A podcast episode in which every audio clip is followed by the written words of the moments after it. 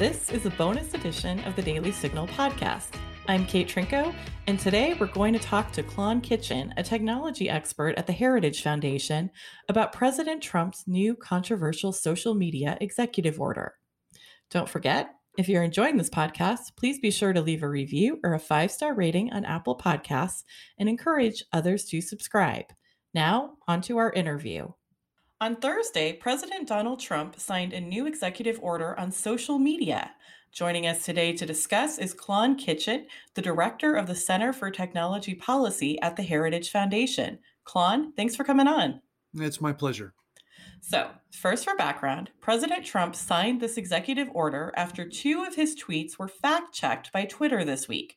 The first time that Twitter had ever fact-checked tweets, and it was about Trump's tweet regarding mail-in ballots and voter fraud. So, before we get into that executive order that President Trump just signed, what are your thoughts on the fact-check and Twitter's decision to do that? Yeah, so I thought it was ill-advised. Um, One, uh, on on the particular tweet that uh, they fact-checked the president on, he had made an assertion that there was a correlation between uh, wide-scale mail-in balloting uh, and election fraud. And a number of, of uh, Heritage papers have demonstrated that this is the case. And so just on a fact basis, uh, Twitter was off the mark. But more fundamentally, they injected themselves into a political conversation, and they ultimately established for themselves a standard that they can't possibly keep. So they identified the president's tweet as being misleading. Well, what about when someone on the left side of the political spectrum says that uh, conservative tax policy is going to kill minorities? You know, it, does that get a does that get a pass? Up until this point, it has. And if they don't fact check those kinds of assertions, or virtually every Chinese diplomat and what they're saying on Twitter, then uh, then the company's going to be reasonably called hypocritical and politically biased. So let's move to the bigger picture here. What does Trump's executive order on social media actually do? Yeah, so it does a, it does a couple of things. So the first thing it does is it calls on federal agencies to protect against arbitrary speech restrictions online. Uh, so it's the president looking at uh, departments and agencies and saying, within your purview, within your normal operating activity, uh, make sure that you are doing what you can to prevent online platforms from uh, doing these arbitrary speech restrictions. The second thing it does is it prohibits uh, federal spending on advertising on platforms that have been deemed to be violating the government's free speech policies. So, uh, you know, if if a, a department or agency is doing marketing uh, ad buys on, you know, one of these social media companies, and the government has determined that that social media company has violated the free speech policies, well, then the federal government now says spending that money is prohibited. Uh, it also, the E O also calls for a review of how internet companies may be using unfair or deceptive practices, specifically including how they meet or don't meet what's called the good faith clause in a particular piece of legislation called the Communications Decency Act, and particularly within that, a portion called Section two thirty. Um, And then finally, the last thing it does is it calls on the Department of Justice to build a working group of state attorney generals to examine if any of these internet companies are violating any state laws against unfair and deceptive practices. Okay, so let's talk about Section two thirty, which you mentioned. What is that, and how does it relate to tech companies? So the Communications Decency Act is a pretty fundamental and uh, and, and vital piece of legislation, and Section two thirty is particularly important. What Section two thirty does is it lays out what's called intermediary liability protections for internet companies. Now, the original objective of this section of the Communications Decency Act was to free internet companies from uh, being sued into oblivion if they decided to remove offensive content. So when it was originally written, there was this was the early days of the internet, and people were putting, you can imagine, all of the worst things possible on um, on a series of, of message boards. And a couple of these message board publishers took down that stuff. It was, it was, it was gross, and they took it down. Well, they got sued and were told that taking down smut from their websites was an abridgment of uh, some of people's First Amendment rights. And so Congress said, no, no, no, we want to make sure that the internet is not, you know, the worst possible place that it could be. And we think publishers should have the right to make decisions about what they will and will not host. Um, to get these protections, however, means that um, they can't, they're not editorializing. So they're not like uh, newspaper publishers or editors. They're simply, you know, providing an online uh, forum. Well, over time, Uh, things like Facebook and Twitter and YouTube have come into being. And uh, this Section two thirty protection has been interpreted to include them such that they are able to make decisions about content that they will and will not host.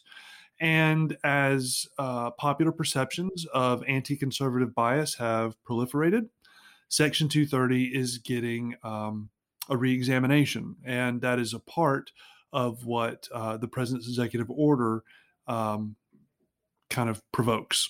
So what is your opinion on this executive order? Ideally, executive orders are not the way you want to do policy. Um, the president was, I think, rightly frustrated with the way that he was treated by Twitter. And I think it's also important to understand that it's not just the president who is concerned about these issues. So Um, in our statement on the executive order, we cite a Pew Research poll that shows that more than seventy percent of polled Americans say that they believe that online uh, internet companies uh, do censor content that they find offensive to their kind of political values. So this is a bipartisan concern, um, but the president's tweets and what happened over the last week really kind of brought this to the fore. So number one, the concerns I think are legitimate. Number two, Um, everything that the executive order calls to be done, every every tasking that the government agencies receive is within the president's uh, responsibility and uh, constitutional authorities to ask the government to do. So we do not think that he is exceeding his mandate or his authorities. That said, a lot is going to depend on how the departments and agencies follow through on all of this. And that's what we tried to make clear in our statement, that while the president is well within his authorities, it really is consequential and it really will matter how the departments and agencies follow through on those orders. And that's why we've already begun to engage with the, um, the government heavily to help them understand what we think are the constitutional principles that should be in play and uh, how they can go about answering Uh, the president in a way that fits with um, first principles. Okay. Well, there's a lot to unpack there. To go back to the point you made um, about how uh, over seventy percent of Americans are concerned about censorship on social media. Do you have thoughts beyond this executive order of the ideal way that the tech companies should handle those concerns and how, how should they approach political speech in these divisive times? Yeah, so there's the, the kind of two sides of the coin when it comes to how people, how these companies are approaching political speech is on the one hand, you have the Twitter model, which essentially says, yeah, we're going to log, we're going to weigh into these conversations when we feel fit and we're going to make judgments and, uh, and, and kind of, I, I, you know, be the arbiters of truth on our platform. On the opposite side of the spectrum is the Facebook model, which says, yeah, you know what, we're not going to be in the fact checking business. Uh, we're going to let the American people uh, kind of make that determination, and there are plenty of resources available for them to to do fact finding and research on, on a given um, claim that a politician may make. Um, I will say that the the Facebook model is eminently more defensible.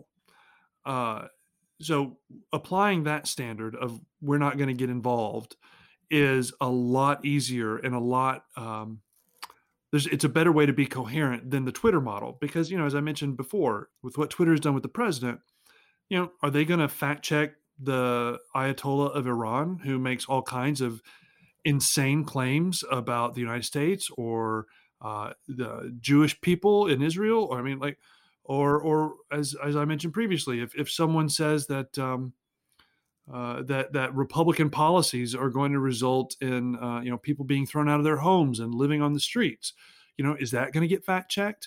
I mean, the bottom line is, is Twitter is just built for itself an impossible standard to keep. They're going to fail at it, and it's going to be a real problem for them going forward. So in response to President Trump's executive order, Twitter's public policy arm tweeted, "This executive order is a reactionary and politicized approach to a landmark law.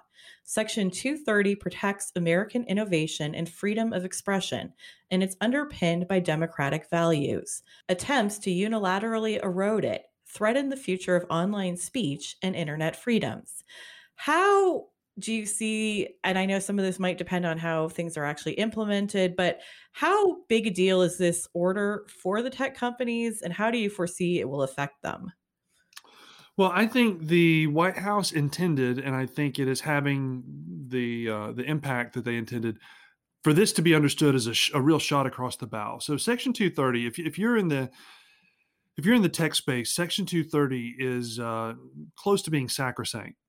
And uh, the president's uh, willingness and even uh, you know quite aggressive uh, engagement in the executive order on the issue uh, is definitely getting their attention. I think that Twitter response uh, demonstrates that that they take this very seriously, and that uh, you know we're now in the realm of very consequential and important issues.